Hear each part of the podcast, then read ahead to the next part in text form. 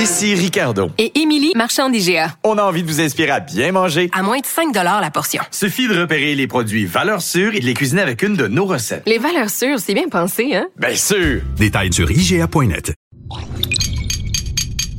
Cube Radio. Elles n'ont pas la langue dans leur poche. Elles disent ce qu'elles pensent sans détour. Une heure de remise en question et de réflexion. Geneviève Peterson. Vanessa Destinée. Les effrontés.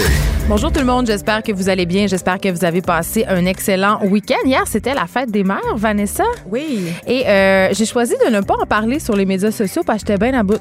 J'étais Ah bon? bien à bout. Ah, j'étais bien à bout de l'espèce de concours de qui va avoir le mot de fête des mères le plus touchant, qui va poster la photo de sa mère la plus imo.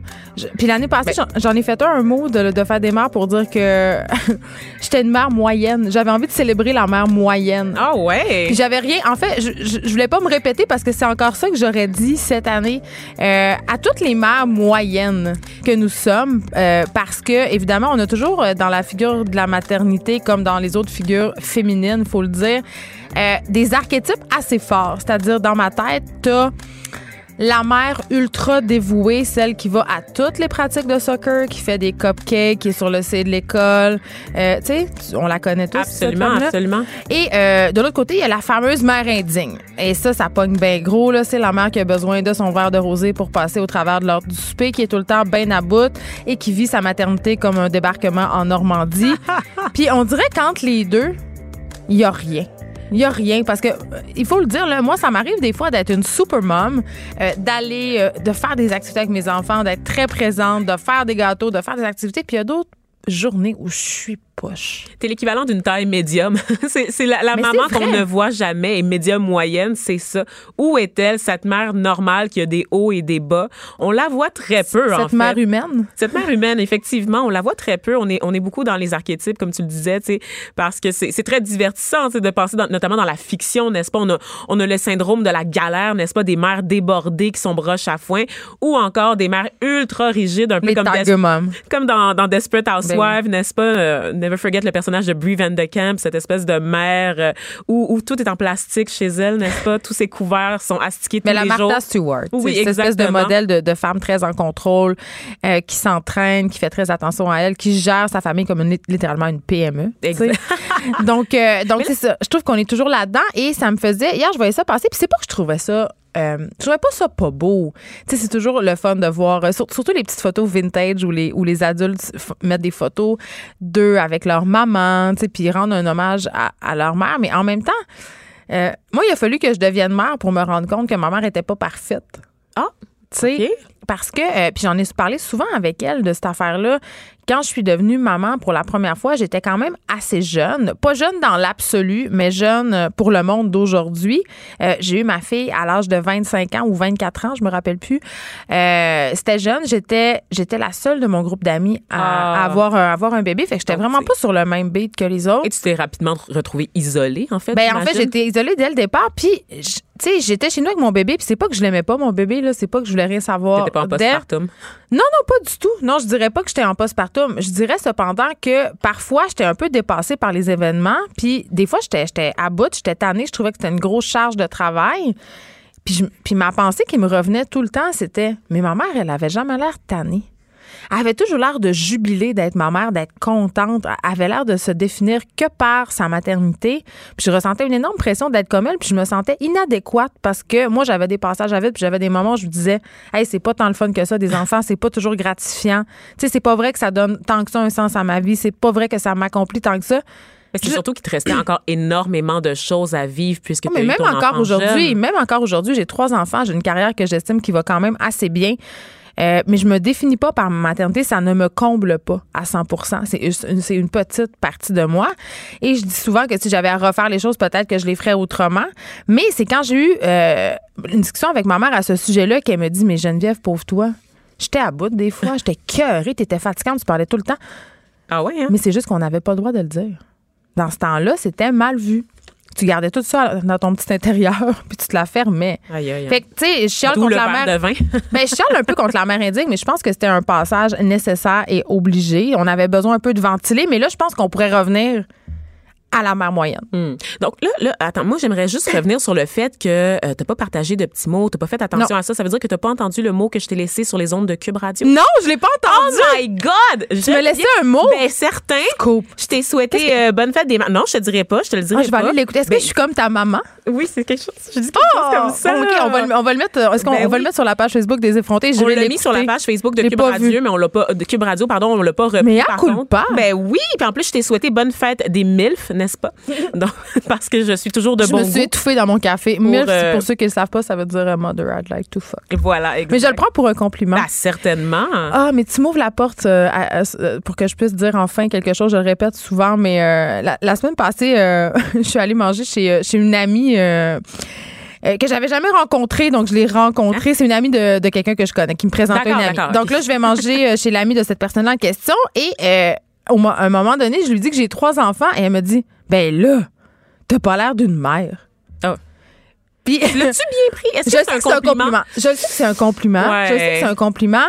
Mais c'est un peu dévalorisant. Mais mais il y a comme il y a quelque chose qui me dérange dans cette phrase là. Je le sais là euh, l'idée puis même moi là, je l'ai ce biais là, là tu sais dans, dans notre tête une mère c'est une madame qui porte un tankini qui se fait une tox à la tête qui est en jogging avec un peu de vomi de bébé sur l'épaule. Puis moi ben je suis une fille tu sais je, fais beaucoup de sport euh, tu sais mon corps ça paraît tu sais si je me mets tout nu inquiétez-vous pas ça paraît que j'ai des enfants juste vous le dire. Sauf qu'habillée évidemment euh, j'ai l'air de n'importe quelle fille euh, et tout ça. Et en même temps aussi euh, je pense que le fait que je sois à la mode et tout ça ça, ça enlève un peu cette idée là mais c'est pas jeter de c'est quoi c'est une mère c'est ça a pas c'est Ça, ça sans me gosse. Sans sur notre perception de la maternité en général. On dirait qu'à partir du moment où tu as un enfant, on associe ça à, à- à des femmes qui se laissent aller. ah mais ça, aussi, ça femmes- aussi c'est quelque chose c'est une expression qui me gosse se laisser aller se prendre en main Oui, c'est ça. deux affaires qu'on devrait plus dire se laisser aller se prendre en main on peut-tu juste être? Mais c'est cette idée de cette femme-là, euh, puis on, on- on le sait parce que beaucoup dans les premières années de, de vie des enfants, les mères sont dévouées, elles, n'ont pas le choix. Il y a la charge mentale qui rentre en compte, il y a l'aspect que tu gères tous les, les aspects de la vie de ton foyer en général. En plus, t'as pas le temps d'y aller au gym quatre fois par semaine quand t'allaites aux deux heures Ça va de soi, ça va de soi. Mais il y a cette idée vraiment que les mères, en fait, vivent pour les autres. Ben Pendant oui. les premières années de la vie de leur enfant, ne sont pas autorisées à vivre pour aimer. On parle, on pardonne pas non plus aux mamans qui sont trop chicks, aux mamans qui Oh non. sortent euh, après on les. en parle-tu? Moi je me fais tout le temps dire que je suis superficielle Ah ouais? Je suis superficielle parce que je vais au gym. Je suis superficielle parce que je m'habille bien. Je suis superficielle parce que je me fais faire des ongles. Puis à cause de tout ça, je suis moins une bonne mère. C'est ça le discours. Puis tu donnes des mauvaises valeurs à tes filles. Je donne hein? des mauvaises Ben valeurs. ouais. Mais j'ai envie de dire qu'on peut être la mère qu'on veut. Absolument. Puis c'est pas parce qu'on on a l'air, euh, je sais pas moi, à la mode ou qu'on on fait attention à son apparence euh, qu'on est moins une bonne mère. Puis j'allais dire, si on, j'ai eu une époque de ma vie où j'étais tout le temps jogging avec une toque à la tête et c'était très bien aussi. Oui, absolument. Très bien aussi. Tu sais, parce que c'est pas vrai, c'est un privilège de pouvoir prendre soin de soi, entre guillemets. Euh, tu le dis, quand tu viens d'accoucher, tu as la tête, tu es complètement submergé. Oui. La dernière affaire à laquelle je pensais, c'était à ma cellulite de genou, là, on va se le dire. Là. Donc, euh, c'est- tu sais, c'est correct. Il y a des étapes dans la vie pour chaque chose, puis c'est normal à un moment donné. Puis j'en ai des journées en jogging encore. Fait arrêtez de dire aux gens, que les mères que vous trouvez cute, qu'elles n'ont pas l'air de des mères. Justement, ce sont des mères, donc forcément, Mm. elles ont l'air, elles ont l'air de des mères. Et moi, j'aimerais euh, profiter de la fête des mères pour souhaiter bonne fête des mères à mon papa. qui, Oui. euh, parce qu'on le sait, euh, je l'ai dit souvent euh, au début de la saison que moi, j'ai été élevée par un père monoparental.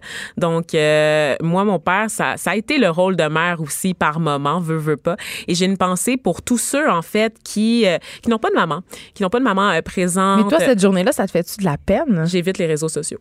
En Ah ouais, général, parce que euh, c'est très difficile à vivre quand on a perdu sa mère, quand notre mère ne donne pas de nouvelles, quand on est en conflit aussi avec elle, on se retrouve rapidement is- isolé. Et il y a une façon de célébrer aussi les mères dans la société qui est très différente de la façon de célébrer des pères.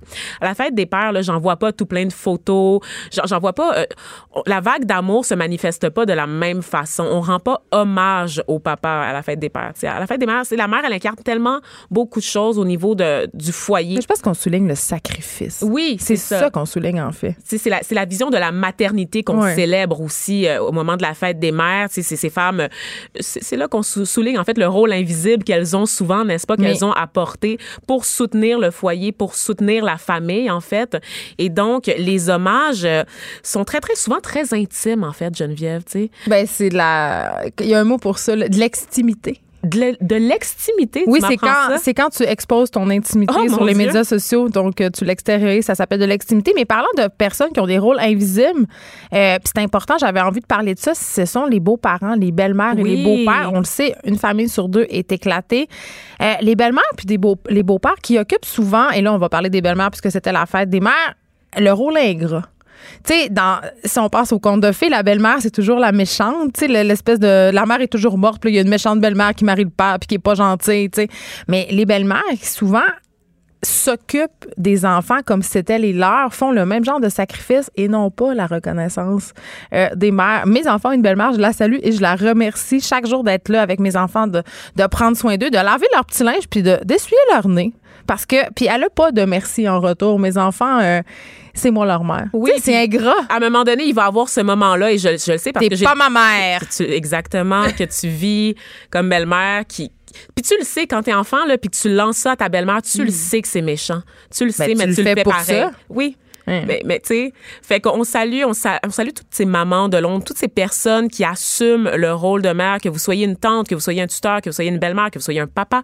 Si vous assumez le rôle de mère on vous salue et on vous remercie. Et on a une pensée aussi pour ceux euh, justement qui ont pas une maman euh, près d'eux. On sait que c'est difficile au quotidien. Moi je le sais personnellement que c'est difficile au, quotidien. Donc euh, j'espère que vous étiez quand même bien entourés pour la journée d'hier. Hier, tu as évité les médias sociaux Oui. pour ce qui est de la fête des mères, mais tu les as pas évités pour ce qui est du gala artiste. oui c'est pour ça que je me réfugie sur Instagram C'est Geneviève ça, parce que, que sur moi- Facebook là. C'est ça, il y a moins d'a- d'affaires de mère euh, sur Instagram parce que c'est ça. Hier, c'était la grande célébration euh, du showbiz québécois euh, au Gala Artiste. J'y étais, évidemment. J'ai euh, foulé le sacro-saint tapis rouge que j'ai contourné parce que j'ai ça.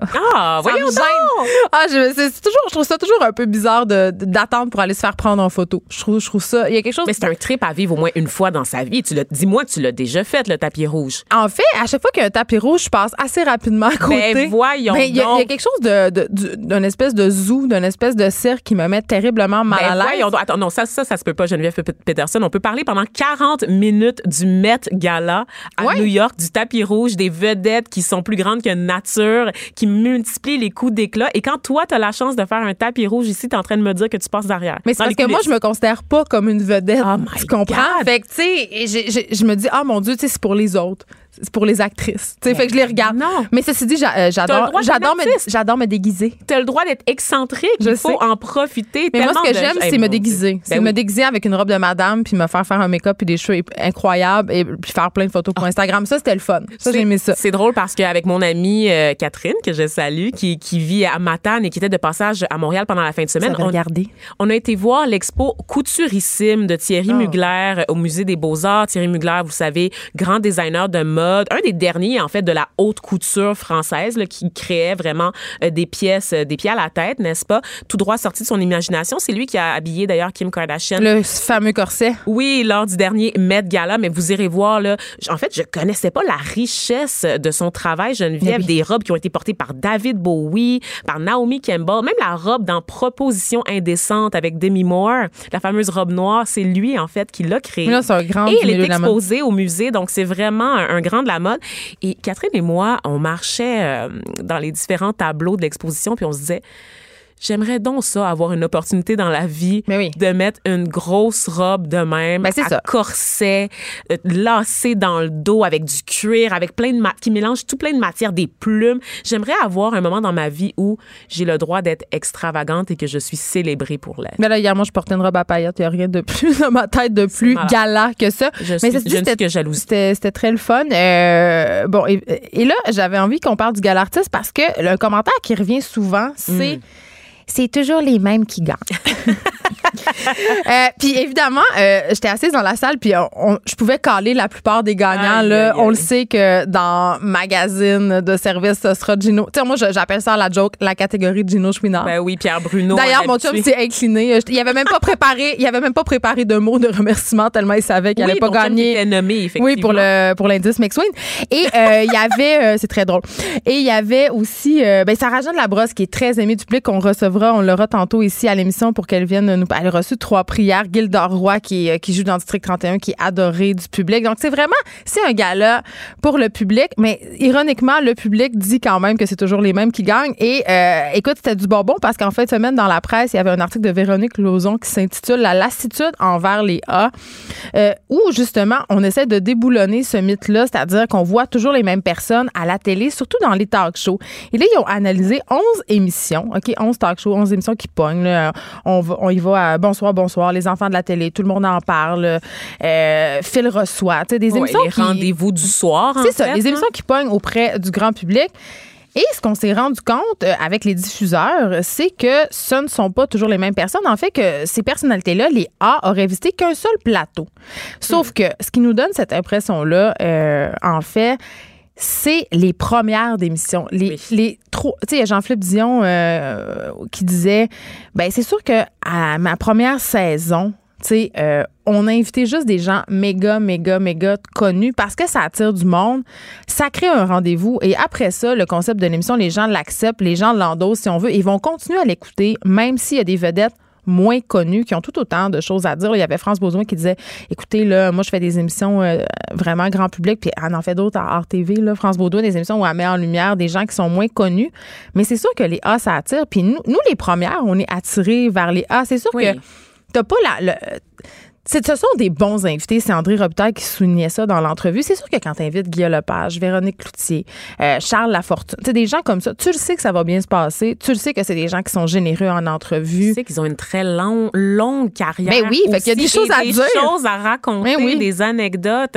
Et euh, je, trouve ça intéressant aussi parce que dans cet article-là que j'ai bien apprécié, Geneviève, on souligne le, le rôle des médias.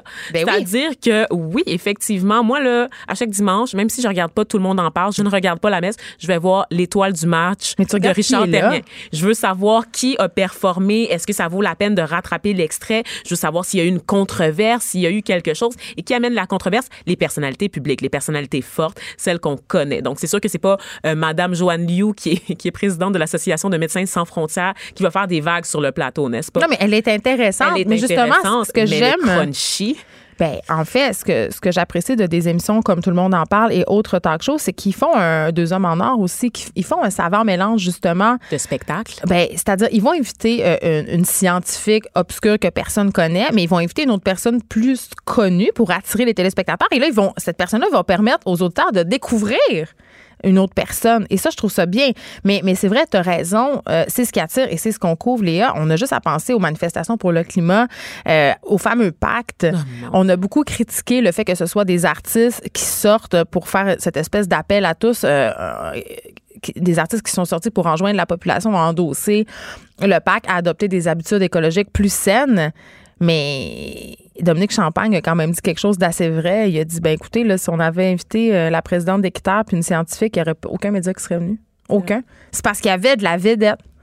Puis je l'ai vu hier, là, les gens euh, qui se, qui se massent à côté des barrières pour le tapis rouge, ils veulent voir les vedettes. Les- au Québec, on aime nos vedettes. Qu'est-ce que tu veux? Absolument. C'est la nouvelle royauté. Mais Ben, c'est partout dans le monde. C'est pas juste au Québec. là. Mais- on on n'est pas plus cave que d'autres, te en fait, on est moins cave que d'autres. Ah bon? Moi, c'est ça. Moi, c'est on ça. a un petit star système, en Le fait, rapport ici. aux vedettes euh, au Québec, c'est pas du tout, euh, par exemple, comme en Grande-Bretagne ou aux États-Unis. On n'a pas de paparazzi. Tu peux Oh, aller faire ton Dieu. épicerie relativement en paix. Les gens sont assez respectueux. Il y a pas de.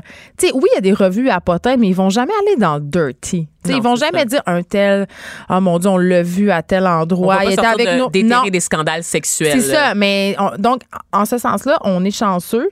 Euh, mais quand même, le, le gossip, ça nous intéresse. La preuve, c'est hier, on était tous sur Instagram. Même moi, la première, pour essayer de voir, OK, euh, y a-tu des nouveaux couples? Y a-tu. C'est quoi les robes? Les potins puis les robes. Honnêtement, Ben, j'ai ben même oui. pas regardé la liste des gagnants. J'ai été voir le tapis rouge pour voir les robes. C'est tout ce qui m'intéressait, honnêtement.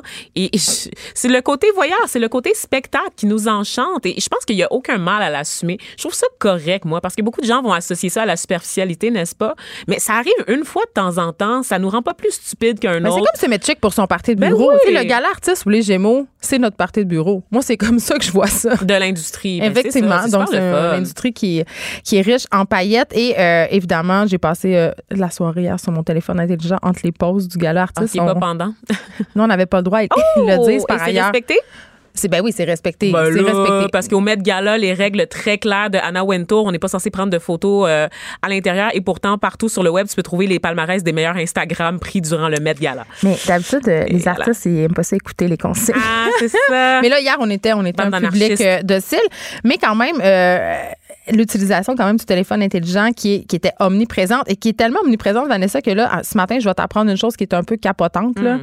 Euh, Il y a une étude qui a été menée, en fait, euh, on parle de l'Angleterre. C'est peut-être parce qu'ils ont beaucoup, beaucoup de potins que le téléphone intelligent est aussi populaire. Euh, la population passerait, entre guillemets, euh, environ deux heures sur son téléphone intelligent par jour. J'ose croire. ça. Ben, je pense que c'est plus, puis j'ose croire que c'est sensiblement la même chose ici. Là. Et euh, on- il y a une conséquence à ça, c'est que notre main, lentement mais sûrement, se transforme. Ah, ben oui. Vanessa. Le pouce. Ben, le pouce qui peut devenir jusqu'à 15% plus gros. Oh mon Dieu Seigneur, des mutants. Il y, a une, il y a des doigts qui peuvent devenir déformés. Et il y a 8 des Britanniques qui auraient développé un creux, c'est-à-dire une espèce de courbe au niveau des petits doigts, l'auriculaire, à cause de la façon dont ils tiennent leur téléphone. Vous savez, on tient notre téléphone dans notre main. Ben, c'est parce qu'ils sont de plus en plus gros en plus. Mais là, hein. mon nouveau téléphone, ça n'a pas de bon sens. C'est quasiment, une main. c'est quasiment une TV. Ben, Mais j'aime pas ça. C'est trop. C'est beaucoup trop gros. Est-ce que c'est pour les baby boomers qui ont de la misère à voir? Ils prennent des photos avec leur tablette, leur Mais iPad. peut-être c'est ça. Tu te rappelles de notre ça a pas sondage? pogné l'iPad. Hein? On non, non, non, ben, ça avait, non, ça, ça a pogné. Tu te rappelles de notre sondage? On avait fait un sondage sur la page Facebook des effrontés. Est-ce que vous amenez votre iPad à l'épicerie? Puis, Ben, il y avait, euh, comment je pourrais dire, un fossé générationnel assez important. ah oui, Oui. les gens aiment. ben moi, j'ai l'impression que l'iPad, c'est comme une espèce de gros pétard mouillé. Ben, c'est parce que. On disait, ah non, c'est ça comme la nouvelle affaire. Finalement, on a trippé là-dessus deux Ben ans. oui, puis il y a euh, des maintenant, ils entreprises médiatiques hein, qui se sont lancées là-dedans à pieds joints. hein, Mais, euh, maintenant mais- sont rendus euh, des organismes de charité. Maintenant, les trois iPads que je. Ben, tu sais que tu peux donner, hein. Tu peux donner généreusement à ce média-là pour euh, que leurs chroniqueurs puissent gagner la- leur vie et continuer, à- Décemment. continuer à, gagner, à conduire des VUS à Saint-Lambert. Mais, euh, mais voilà, c'est ça. euh, L'utilisation du téléphone intelligent qui est en train de déformer notre main. Je- moi, je trouve ça, ça- je trouve ça un petit peu inquiétant. Ben oui, mais euh, je pense que j'avais vu. On s'adapte, tu sais. Il y a quelques années, mais c'est ça l'évolution veut veut pas, c'est qu'on s'est adapté pour la nourriture, notre mâchoire, notre façon aussi de le fait de marcher en fait, c'était pour pouvoir aller chasser, pour aller cueillir des fruits. Donc c'est le principe même de l'évolution, c'est que notre corps s'adapte à nos besoins. Donc à notre Avant, on espèce avait de les pieds pyramide. palmés. Ah. Non, c'est pas vrai. Mais, mais tu sais que j'avais vu il y a quelques années une image là, de, de ce dont auraient l'air les humains dans genre 100 ans. Puis honnêtement, tu sais, On dirait je veux pas le savoir. Des gros yeux globuleux à cause de la lumière aussi des appareils. On va ressembler à des mangas japonais, c'est quand même une bonne nouvelle. Ben, on va ressembler littéralement à l'image qu'on se fait des extraterrestres. Mais on va être morte. Oui. On va être morte. Conservés. On s'arrête, on s'arrête un petit peu. Geneviève Peterson. Vanessa Destinée. Elle manie aussi bien le stylo que le micro. De 9 à 10, les effrontés. Vous ne voyez pas, mais pendant la pause, on fait des petites danses. Puis moi, j'en fais particulièrement parce que je ne veux pas m'endormir parce que me coucher à 2 heures du matin, c'est beaucoup trop tard. Oui, puis étonnamment, t'as pas tant bu que, ça, Geneviève, parce qu'on sait que le tapis rouge, c'est quand même très tôt, en fait, dans la journée. Ah oui, quoi, puis là, 5 ils te heures, 6 heures? servent- Ils te servent des petits verres de vin blanc. Là, puis là, t'as pas mangé, puis la tête te tourne. Exactement, assez rapidement, parce que c'est Mais quoi, je- le gala commence à 8 heures ou à 9 heures, la À 8 diffusion? heures, mais moi, je suis une, une fille d'expérience, donc je sais. euh, non, c'est pas vrai, je dis vraiment n'importe quoi. Je vais vous dire la vraie raison pour laquelle j'ai pas bu hier, c'est parce que j'étais tellement hangover. là. J'étais tellement hangover parce que vendredi, ça a comme dégénéré. fait hangover le jour du gala artiste, Ouais, déjà? Oui, parce C'est que la veille, on est allé manger dans un restaurant avec mon chum, puis ça a fini euh, dans un karaoké où il a fait des imitations mémorables de Brian Adams. J'ai pas mis le son sur la, la story Instagram. J'ai Pour vrai, il euh, a absolument la même voix que Brian Adams. C'est un véritable dieu de la chanson. Vous aurez écouté ça. Je sais, si la story n'est pas partie, ça vaut vraiment la peine euh, de la regarder. Donc, euh, pourquoi je parle de ça? Parce que je fais des petites danses pendant la pause pour pas m'endormir. Je trouve ça excessivement difficile. Je m'en vais coucher. Je m'en vais me coucher direct après l'émission. D'accord. Euh, Pas ça, Geneviève Peterson. un truc dont euh, j'avais envie qu'on parle, Vanessa, euh, on le sait, le euh, vendredi, ça va être la journée mondiale de la lutte contre l'homophobie et la transphobie. Et là, il y a eu un. Tu as souligné à mon attention un article qui nous parlait du fait que les jeunes transsexuels étaient surreprésentés chez les itinérants. Euh, Puis ça me, ça me surpris. Ben oui, comme, ils sont tout tant que ça, premièrement. euh? Ben, quand même, en fait. euh, Puis là, en ce moment, dans la métropole, en fait, à Montréal, parce que, tu vois, la, la réalité trans aujourd'hui, c'est comme la réalité homosexuelle d'il y a, d'il y a 20, 30 ans, n'est-ce pas, où est-ce qu'on sait que les jeunes gays des régions euh, fuyaient, en fait, l'incompréhension, les jugements, les préjugés, puis la maltraitance, vraiment l'intimidation des régions pour venir dans le centre-ville de Montréal, trouver refuge dans le village, n'est-ce pas? Et souvent, ben, veut, veut pas, quand t'arrives sans le sou dans la grosse ville, sans la culture de la grosse ville, tu te prépares à un choc.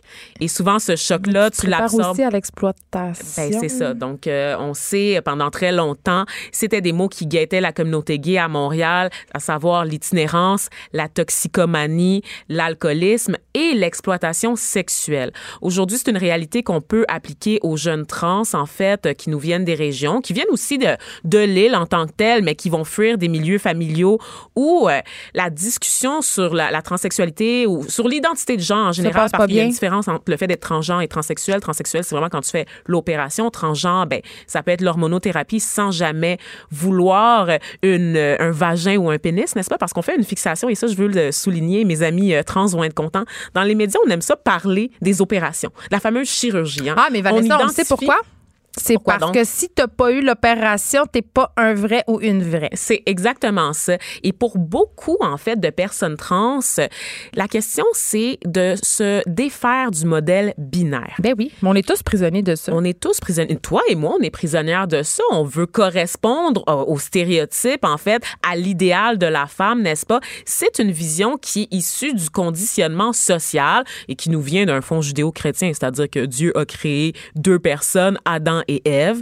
Donc, tout le monde va Non, être soit. Adam, tout le monde va être soit Ève. Je- non, je voudrais rectifier quand même, Vanessa, les faits. Je voudrais juste souligner, parce que c'est important de le dire, qu'Ève a été fabriquée à partir d'un morceau d'Adam. Oui, c'est un sous-homme. Ève est un sous-homme, en fait, et elle rêve secrètement d'avoir un pénis, comme nous disait Ça, c'est Freud. Freud qui nous a dit. Voilà, exactement. Mais, mais quand même, euh, on peut pas nier que biologiquement, euh, il y a des hommes puis il y a des filles. Au Absolument. niveau biologique, sauf que euh, on peut faire un choix après ça et on peut être né euh, dans un. Je, puis là, je, je fais tellement attention à tous les mots que j'emploie Oui. en ce moment parce que c'est c'est tellement complexe cette réalité-là. Puis évidemment, on- je pense qu'on n'en parle jamais avec assez de justesse parce que c'est du cas par cas puis les situations sont complexes mais évidemment on peut être ce qu'on veut et c'est ça qui est, et c'est ça qui est le fun Oui. mais ça ça passe pas toujours bien et là euh, il y avait un article d'Émilie Dubreuil sur le site de Radio Canada sur des gens qui, qui avaient envie de transitionner puis qui ont changé d'idée Absolument. ça aussi Et- ça se peut Ça se peut et c'est ça. En fait, je voulais mettre les deux euh, les deux articles en, Oui. en comparaison parce qu'on sait que pour des gens qui vivent vraiment la dysphorie de gens qui sont pas bien dans leur peau, ça peut mener loin. Ça peut mener à des graves problèmes de santé mentale, la dépression, le rejet, l'intimidation, l'incompréhension aussi Non, quand mais même te poses des questions. par rapport c'est ça par de rapport toi à à toi ça t'es- doit être je suis une, je suis un monstre, je suis une abomination? Comment ça se fait que je suis pas 100% femme, ou 100%, 100% homme? sûr aussi. Oui, Tu sais, exactement. Tu peux avoir des doutes, tu peux te questionner, tu peux aller de l'avant, revenir un peu en arrière pour finalement décider de transitionner ou pas et tout ça est correct. Ou découvrir que, que tu pensais que tu étais un garçon, mais que finalement, tu es juste lesbienne, qui est un témoignage qu'on a dans cet article de, de, d'Émilie Dubreuil. J'étais, je pensais que j'étais trans. Euh, c'est une jeune fille, le récit de Clara, en fait, qui, à un moment donné, euh, a commencé à se poser des questions sur son identité sexuelle à force de suivre des gens sur YouTube. Elle voyait l'expérience des témoignages, hein, parce que les jeunes se Ben, réfugient dans des forums. inspirants. Voilà, donc de transformation et c'est dans l'air du temps aussi. Donc euh, ressentant un mal-être, un malaise avec son identité au fur et à mesure qu'elle vieillissait dans la puberté, comme tout le monde, euh, elle a commencé à se demander si elle n'était pas un garçon. Donc très vite, ses parents, et là c'est signe que les temps changent, ses parents ont été ultra compréhensifs, Geneviève. Ils ont emboîté le Ils ont entamé des démarches, ils ont signifié euh, euh, la, la différence, ils ont changé de nom en fait. Oui, ils ont appelé l'école pour changer de nom. Exactement. Euh, on l'a envoyé voir des médecins. Ils l'ont accompagné. Ils ont respecté aussi sa réflexion. Donc, la jeune fille s'est présentée dans les cabinets du médecin. Premier rendez-vous, on lui a parlé d'hormonothérapie. Puis, ouf, elle s'est refroidie. Ouais. Donc, les médecins ont dit, ben c'est pas grave, on va prendre ton temps, on va y aller à ton rythme. Il y a aucune pression, c'est toi qui sais comment tu vas. Et donc, au fil des rencontres, elle, elle a été jusqu'à trois rendez-vous avec les médecins pour se rendre compte finalement qu'elle était très mal à l'aise avec l'idée de changer de sexe. Mais ce que je trouve intéressant dans cet article-là, c'est que cette petite Clara-là confiait qu'elle se sentait un peu poignée dans le processus de transition parce qu'elle était comme si elle avait avoir besoin de faire un deuxième coming out. Oui. Tu sais, de dire, ben finalement, c'est pas ça, je me suis trompée, puis elle était pas bien avec ça. Elle ressentait une pression de transitionner. Ben, en fait, c'est que rendu là, quand tout le monde est compréhensif autour de toi, quand l'école se met pas au les pas, décevoir. quand les autres élèves, on est loin là, du modèle d'intimidation parce qu'il y a de plus en plus d'éducation sexuelle, même si ça rend euh, mal à l'aise les professeurs, n'est-ce pas, Geneviève? Ben oui, Euh, moi, j'ai reçu un mail, autre euh, en- enjeu, n'est-ce pas, oui, de l'éducation euh, sexuelle? À partir, j'ai reçu un mail de la prof de ma fille pour me dire que si on avait des questions sur le cours d'éducation à la sexualité, de s'en référer à la direction. C'est super. Et donc, euh, on sait en ce moment que bon, ça fait débat, puis que c'est des notions quand même assez récentes. hein. C'est des conversations qu'on commence uniquement à avoir. Le, le phénomène de, de la dysphorie de genre est encore mal compris, n'est-ce pas? Donc, on sait pas, on sait pas quoi, comment faire, comment jauger ça. Et le danger, c'est que ça soit récupéré. Donc, le fait de dire que des gens reviennent sur leurs décisions, choisissent de ne plus être trans, de, de, de, ne- de ne plus être trans, donc d'associer ça vraiment à un de ne choix pas l'être. de ne pas l'être, de se rendre compte qu'ils se sont trompés parce que dans le cas de Clara, ben, elle était lesbienne en fait et elle a, elle a pris son attirance pour les filles comme une identi- comme un problème en lien avec son identité. Donc Mais- forcément, si j'aime les filles, c'est parce que je suis un garçon. Mais tu sais, Vanessa, ça soulève quand même une question, ce texte-là, un, un biais que j'ai souvent quand j'entends des, des histoires d'enfants qui transitionnent ou d'adolescents. Je me dis, c'est un âge où on se pose tellement de questions, où on cherche tellement Mhm. que c'est-tu correct qu'on laisse des enfants puis des adolescents transitionner à ce point-là? Et c'est là que c'est très délicat parce Ouais. que les normes disent qu'on devrait euh, fixer les premières interventions à l'âge de 13 ans, évidemment, pour éviter le développement des Je organes sexuels. Tu sais, t'es- t'es jeune, là, pour Oui. prendre ce genre de décision. Surtout qu'on sait que maintenant, on veut même l'abaisser pour éviter les cas de détresse parce qu'il y a beaucoup de gens, en fait, qui meurent sur les listes d'attente pour l'accès à l'hormonothérapie parce qu'il y a de plus en plus de personnes, n'est-ce pas, qui vont solliciter les services de médecins. Donc, les listes d'attente se rallongent pour avoir accès à un professionnel de la santé, ce qui fait en sorte que la détresse que tu ressens pendant cette période-là, ben, elle s'en va pas. Et il y, a, il y a beaucoup de suicides, en fait, dans la communauté trans. Par contre, de l'autre côté, il y a dans l'article d'Émilie Dubreuil quelque chose d'intéressant, le témoignage de Michel Blanc. Donc, probablement la personne trans la plus connue du Québec, n'est-ce pas? Michel euh, Blanc qui, bon, euh, travaille dans les communications, qui s'est lancée en politique dernièrement et qui a été défaite euh, dans la course, qui, elle, dit, qui était un homme et qui est devenu une femme et qui dit, moi, depuis que j'ai l'âge de trois ans, je savais que je voulais être une femme. Mais pourtant, Michel dit- a vécu dans une existence d'homme pendant très, très, très longtemps. parce que c'était mal compris par la science et qu'on n'avait pas accès aux mêmes soins qu'on a maintenant. Et donc, elle a dû attendre son 46e anniversaire pour entamer euh, la transformation, ce qui est très long. Michelle, elle le souligne qu'elle était bien entourée, que c'était bien compris de son environnement, puis qu'elle avait les outils pour faire face à la détresse psychologique que tu peux ressentir dans, dans le fait de pas correspondre à- au modèle qui nous est imposé, n'est-ce pas? Mais c'est pas le cas de tout le monde. Donc, il y a des gens, par exemple, qui sont, je le, répète, euh, je le répète, je le rappelle, rejetés par leur famille, rejetés par le milieu. Il y a des gens aussi qui se heurtent à l'incompréhension des médecins. Par exemple, des médecins en région qui n'ont pas toujours les formations pour aiguiller puis accompagner les personnes qui ont des questions sur l'identité de Oui, genre. Il n'y a on- pas tant de cliniques que ça, là. On en a parlé, mais en même temps, Vanessa, t'as pas peur que ce genre d'article-là soit repris par une certaine droite conservatrice? Ben oui, et ça, c'est le cas d'un documentaire qu'il y a eu il y a quelques années à CBC, euh, qui avait passé, qui mettait déjà en lumière là, cette réalité-là des détransitionneurs. C'est comme ça qu'on les appelle, les personnes trans qui décident de soit s'arrêter à mi-chemin ou de s'arrêter un peu trop tard. Donc, il y a des changements déjà qui sont irréversibles. Par exemple, l'ablation des seins, n'est-ce pas? Euh, donc, ça peut aller très loin.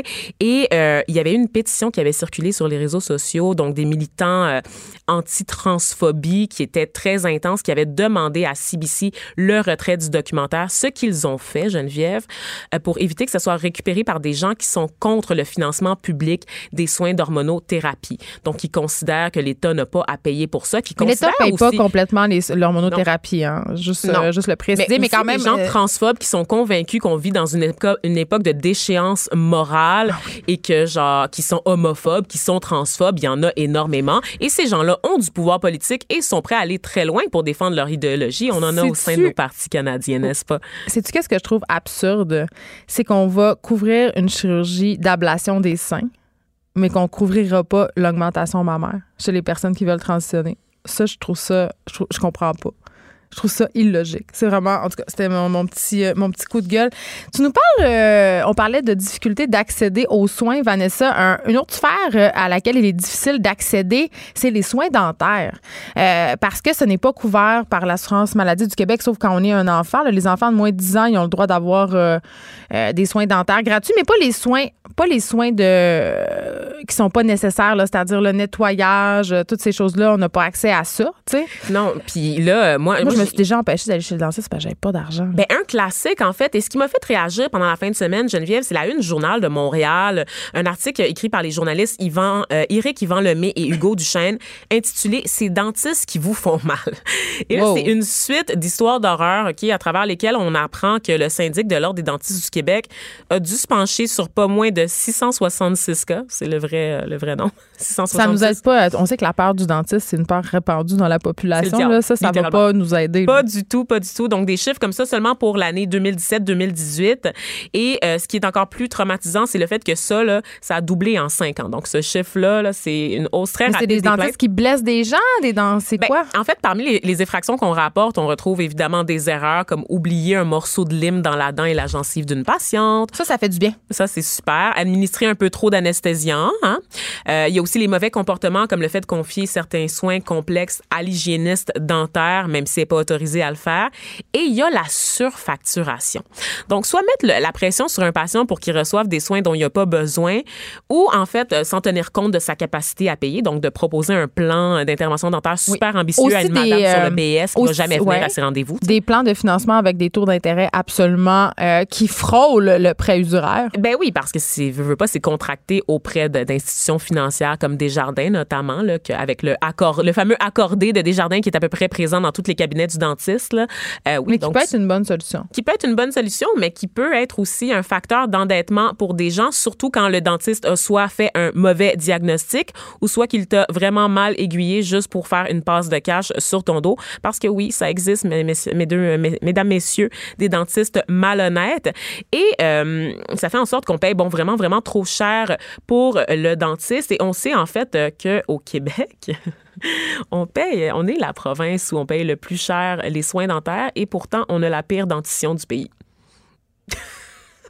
Ta face en ce moment, c'est euh, délicieux. J'adore. Ben, écoute, pour vrai, là, je je vais pas autant chez le dentiste que je devrais y aller parce que ça me fait juste suer de payer à ce point-là. Tu sais, aller se faire nettoyer les dents, ça coûte 150 pièces. Exactement. Et on sait que, bon, il n'y a pas le régime public, puis même quand tu as accès à des régimes privés, ben beaucoup de tu le soins... payes sur ta paye, là, on Ben oui, s'entend. puis là? beaucoup de soins euh, relatifs à la chirurgie sont pris juste à 50% du tarif euh, du guide provincial, qui est comme le plus bas tarif recommandé par le gouvernement du Québec, mais qui est souvent pas respecté, en fait, par les dentistes, parce que c'est juste à titre indicatif. Donc, tu parlais de l'examen, euh, parfois, qui va être chargé, un examen complet, 195 alors que le le prix suggéré par le gouvernement, c'est de 77 à 126 pièces. Non, mais c'est comme chez les vétérinaires.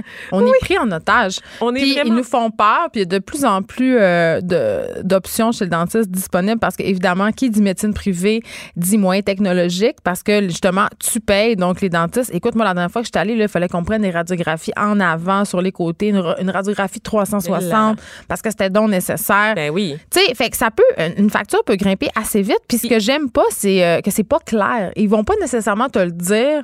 Euh, ils vont t'expliquer les examens dont tu aurais supposément besoin sans te donner une fourchette de prix. Ben, fait que c'est là, ça, on tu fait- prends des décisions. On se fait littéralement fourrer dans la gueule, en fait, Geneviève, c'est vraiment ça. Tu sais, on, on vit dans un monde superficiel, donc on sait qu'un beau sourire, ça n'a pas de prix. Tu sais, les gens sont prêts à débourser. Mais là, juste la, la, la, la gamique du blanchiment dedans. là. Ben oui, ben oui, les affaires de greffe de gencives aussi. Là, puis le- l'invisalign aussi pour te recadrer les dents là, quand tu as 40 ans puis que tu as déjà fait la moitié de ta vie active sur Terre. Tu pas besoin de te recadrer les dents à 40 ans.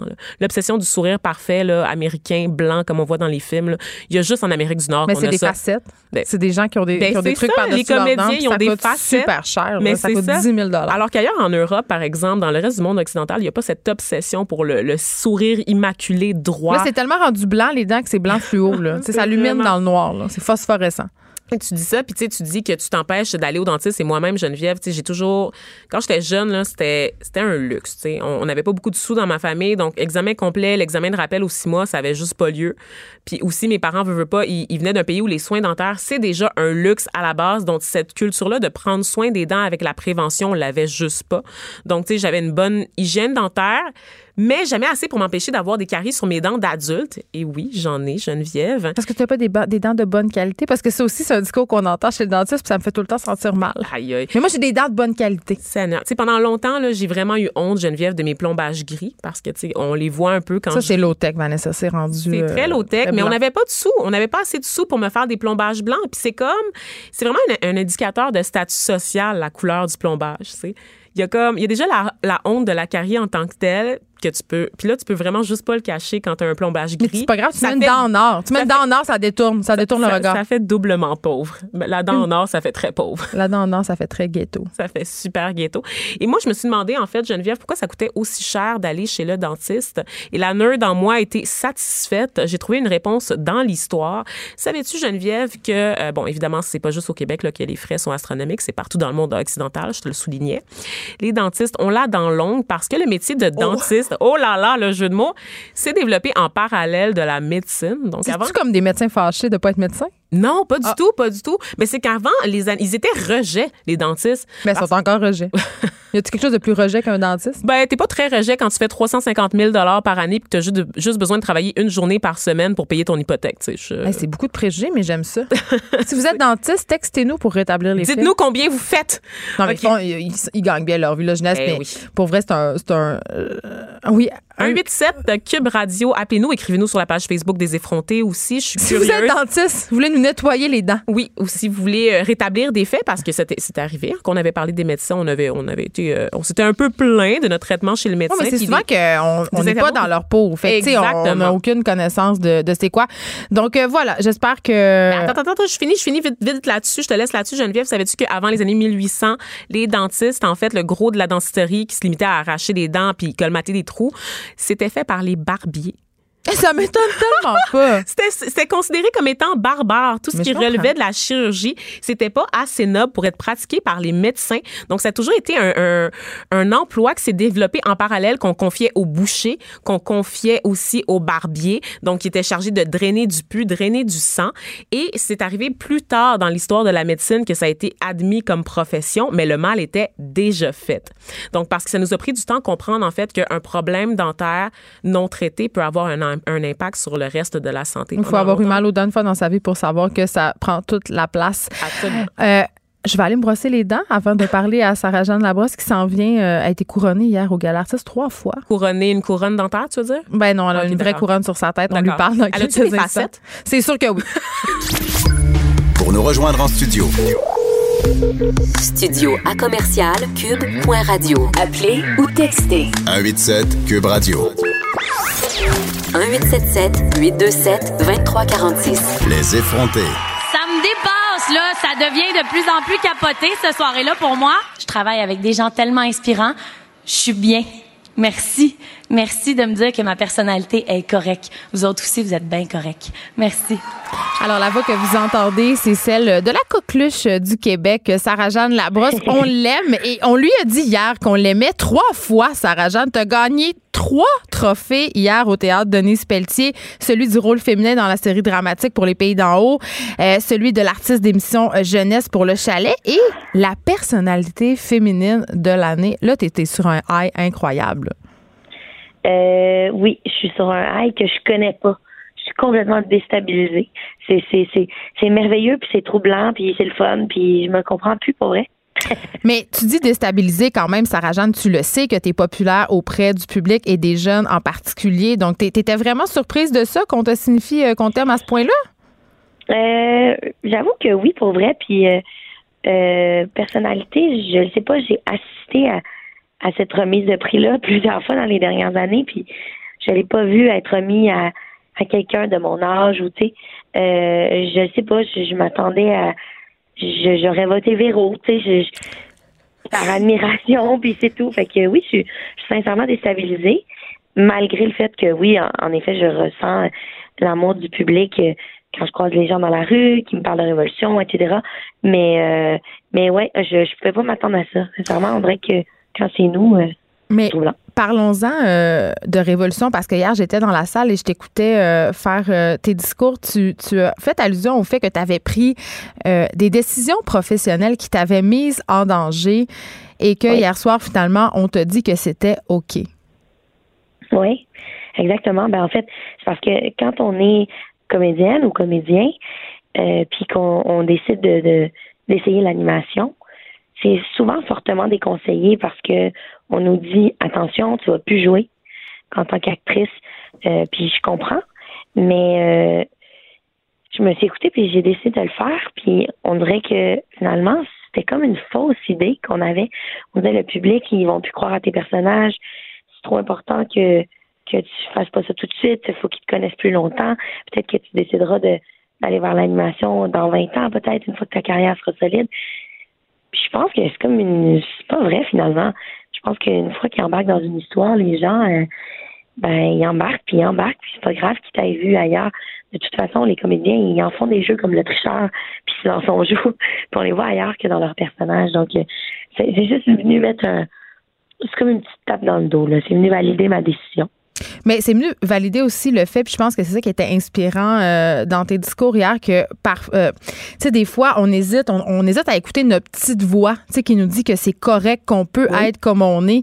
Puis je pense que c'est ça que, que moi j'ai le plus retenu de ce que tu as dit hier, qu'on qu'on est, on peut être adéquat, même si justement on ne suit pas nécessairement le sentier que les autres tracent pour nous. Mais hein, on peut chacun faire notre petite euh, révolution, pour vrai. Euh, puis je pense que moi, c'est une des choses dont je suis plus fière, c'est de faire à ma tête, ma tête de cochon, mais au moins je fais des choix qui me ressemblent à mes risques et périls. Si jamais ça fonctionne pas, ben j'avais le goût de le faire, puis je vais vivre avec euh, avec les conséquences. Mais visiblement hier, j'ai appris que ça déplaît pas, faut pas craindre tant que ça, faut juste s'écouter puis ça paraît, j'imagine qu'on a du fun, qu'on fait des choix qui qui nous ressemblent puis qu'on va dans des projets qu'on aime, ça, se ressent quelque part puis le public le voit. Ben écoute, Sarah-Jeanne, euh, on va te laisser aller te recoucher. Bravo, bravo vraiment euh, pour hier. Moi, j'étais contente que ça soit sous toi. Merci beaucoup de nous avoir parlé. Merci. Geneviève Peterson. Vanessa Destinée. Les effrontés. Là, là, là, là, là. Là, là, là, là, là. Oh, là, vous entendez une voix de gars. Quoi, un gars aux effrontés? Ben oui, ça arrive, ça arrive. Il y a des gars qui sont effrontés. Et là, je vous présente Alexandre Moranville-Ouellette, qui est recherchiste ici à Cube Radio et que j'ai tenu à inviter aujourd'hui parce qu'on a eu une petite discussion. on a eu une petite discussion de, de corridor, hein, Alexandre? Ouais, ouais, tout à fait. Vendredi, où euh, on, on se parlait un peu. On se parlait un peu des discussions qu'on avait entre gars, entre filles. Ça euh, sonne un peu comme des- les, les humoristes de 15 ans. là. Les gars font ça, les filles font ça. Ouais, là, on Je va- pense on- que c'est est-ce- important. Est-ce qu'on va se dire les hommes viennent de Mars, les femmes euh, viennent de Vénus? Je ça? ne croirais pas. Mais, j'avais envie de t'entendre parce que euh, j'avais envie que les, les gens entendent ça. Souvent, tu me confies que tu as des discussions avec tes amis de gars puis que tu es découragé. Écoute, j'ai la plus belle bande d'amis au monde. Là, on est beaucoup de gars. Je pense que c'est pour ça que ça ressort. Là, puis je les aime plus que tout et je les salue s'ils écoutent. Mais euh, On espère qu'ils écoutent pas. Ouais, c'est ça. Mais euh, de oui, de toute évidence, je pense qu'il y a des trucs qui sont un peu déprimants. Puis je me demandais si c'est quelque chose qui se généralise ailleurs que, que dans mon clan personnel à moi. Parce que, écoute, là, euh, je trouve justement que quand on est en groupe de gens, quand il y a quelqu'un qui dit quelque chose de déplacé, qui dépasse la ligne, que ce soit humoristique ou pas, T'as de la misère à, à le dire à ton ami. T'as de la misère à dénoncer ça ou à, à- à le relever. Mais où ça. out en anglais. Donne-nous un exemple. là. Où ça a lieu, ces discussions-là? Premièrement, ces discussions de gars-là, parce que j'imagine une chambre de joueurs de hockey, mais j'imagine que c'est pas ça. là. Oh, que ce soit une conversation Facebook, que tu sois en gang ou quoi que ce soit. Tu sais, ton ami va mettre une photo de son dernier match Tinder, par exemple. Ouais, mais ça, nous autres aussi, on le fait. Oh, oui, tout le monde fait ça. Mais est-ce que toi, mettons, la fille, il la met parce qu'il la trouve, un- il dit, je la trouve chubby. Puis il met ça comme ça. Puis il- oh, oui, sans- gratuitement comme ça. Euh, oh, euh, je me fais, je me fais juste liker par des filles euh, chubby. Mais Ouais. en même temps, nous, là, puis je vais, je vais révéler des, des secrets de filles. mais. On, on fait un peu la même chose, mais c'est, on, on commente aussi beaucoup le corps des gars. On va dire, par exemple, ben, il est cool, mais il est petit. La taille, on a quelque chose chiant, avec. ça. Ben oui, on- c'est quelque chose que tu peux pas contrôler. Sais, ta taille. Mais je pense pas que ce soit l'apanage des discussions de gars de commenter le physique où on va dire, euh, on, on- on dit à ce gars-là, euh, non, il a l'air d'un doute. Tu sais, on, évite dans la catégorisation, je pense, puis on, fait, on tourne les coins ronds. Ouais, mais tu sais, moi, le, problème que j'ai avec ça, c'est par exemple, moi, euh, tu sais, la fille, je la trouve bien, je la trouve bien normale. Puis mon ami, s'il dit ça, des fois, j'ai l'impression, est-ce que c'est parce que il veut se valoriser en disant, ah, elle, euh, c'est vraiment pas mon modèle, pas mon standard, moi, je suis- en haut de ça. Ah, mais ça, ah, non, quand, non. mais quand tu te sens, là. moi, mais dans ce temps-là, tu sais, moi, j'ai toujours envie de, de me revirer puis de dire, puis je l'ai déjà fait, les gars, Là, vous, vous êtes, vous êtes toutes dans le col, là. Et cette fille-là est bien jolie, elle est bien normale, elle est bien correcte, là. Euh, Vous exagérez. Puis comment ils te reçoivent dans ce temps-là? Ah, ben on le sait bien, toi, t'es hommes toutounes. tu sais, tu vas te sortir un commentaire comme ça, on s'entend, tu vas. euh, euh, tu sais, ça reste, ça reste l'influence de gang. Je pense que. En, avec, en tout seul avec une personne, ça se dit très bien, c'est correct. La personne va pas sentir le besoin de faire ça. Mais qui disait que le quotient intellectuel baissait avec le- la foule qui augmente? je pense que ça, c'est un bon. euh, Donc, toi, quand tu essaies de dire ça à tes amis, je trouve pas ça correct. euh, Qu'est-ce que tu dis? Tu, ça- tu te mais fais. on, mais on est non, mais on est tous, on est tous un peu égoïstes là, là-dedans. Là. Moi, je vais donner des exemples, mais est-ce qu'à un moment ou à un autre, ça va être moi qui va être déplacé? Sûrement. Là. Ah, mais on en fait tous des corps Ben un peu oui, ben déplacés oui. pour épater la galerie. Moi, la première, écoute, euh, je fais tout le temps un peu des commentaires euh, euh, pour. Ben, provoquer. oui, d'ailleurs, vendredi dernier, écoute. Quand on parlait? Ben, on, on discutait, puis moi, j'ai été saisi parce que tu as toujours un si beau discours euh, pour les femmes, un si beau discours. euh, Je mais, suis pleine de paradoxes. mais, mais, Qu'est-ce que quand on a dit? Marie-Pierre m'avait euh, disait que j'étais un gars qui écoutait beaucoup. Oui, Ouais. tout à fait, on la salue. Et tu as répondu, ouais, mais est-ce qu'on a vraiment le goût de se faire fourrer par un gars qui nous écoute? C'est vrai que j'ai dit ça. Mais j'ai peut-être pas dit le mot fourré parce que je suis pas vulgaire comme ça. hein, non, non, non, non, non. Non, non, non, non, non, c'était pas ça. Je pense que c'était euh, Faire l'amour. faire l'amour sensuellement. Mais ce que je voulais dire là-dedans, euh, en ayant cette formulation choc, c'était malheureusement que nous, les filles, on, y a- on a encore cette idée-là du mauvais garçon.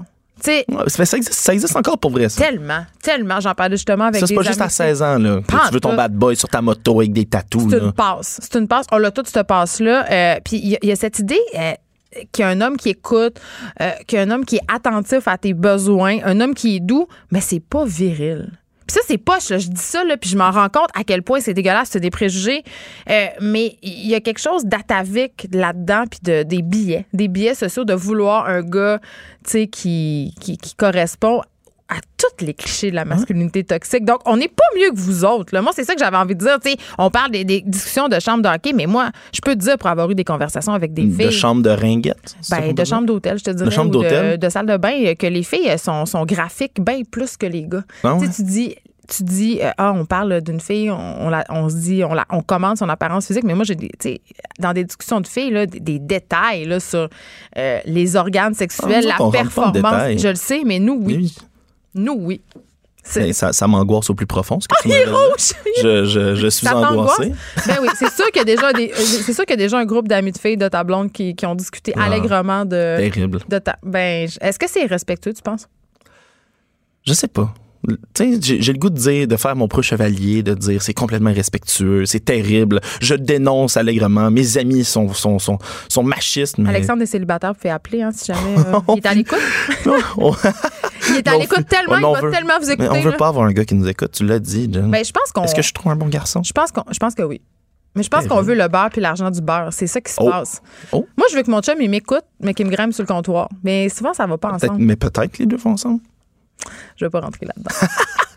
mais ça- je sais que ça se peut, mais, mais on est très on est très contradictoires, les filles. On veut un gars qui prend des décisions, mais qui nous écoute. On veut un gars qui prend les devants, mais pas trop. Puis mais les gars aussi, là, vous Ben, moi, moi, je pense que oui. Puis, tout à l'heure, je parlais justement des, des, des, des, des, des trucs irrespectueux, des mauvais commentaires que tu vas entendre, mais je pense qu'on inhibe tout ça un peu.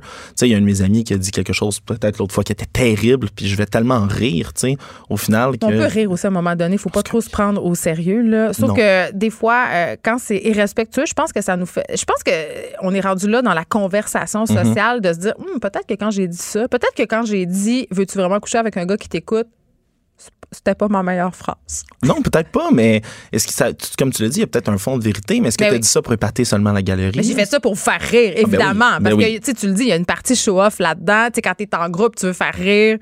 Donc voilà. Mais, là, a euh, Petit fond de vérité. je pense que je pense qu'on vient de prouver, Alexandre, avec cette courte discussion, que les femmes et les hommes habitent peut-être plus la même planète qu'on pense. C'est un excellent mot de conclusion. Merci beaucoup d'avoir été là. Euh, euh, J'étais fatiguée parce que je me suis couchée très tard hier. Donc là, je vais aller faire un beau dodo, puis on se retrouve demain de 9 à 10. Merci, Alexandre. Merci, Geneviève. Cube Radio.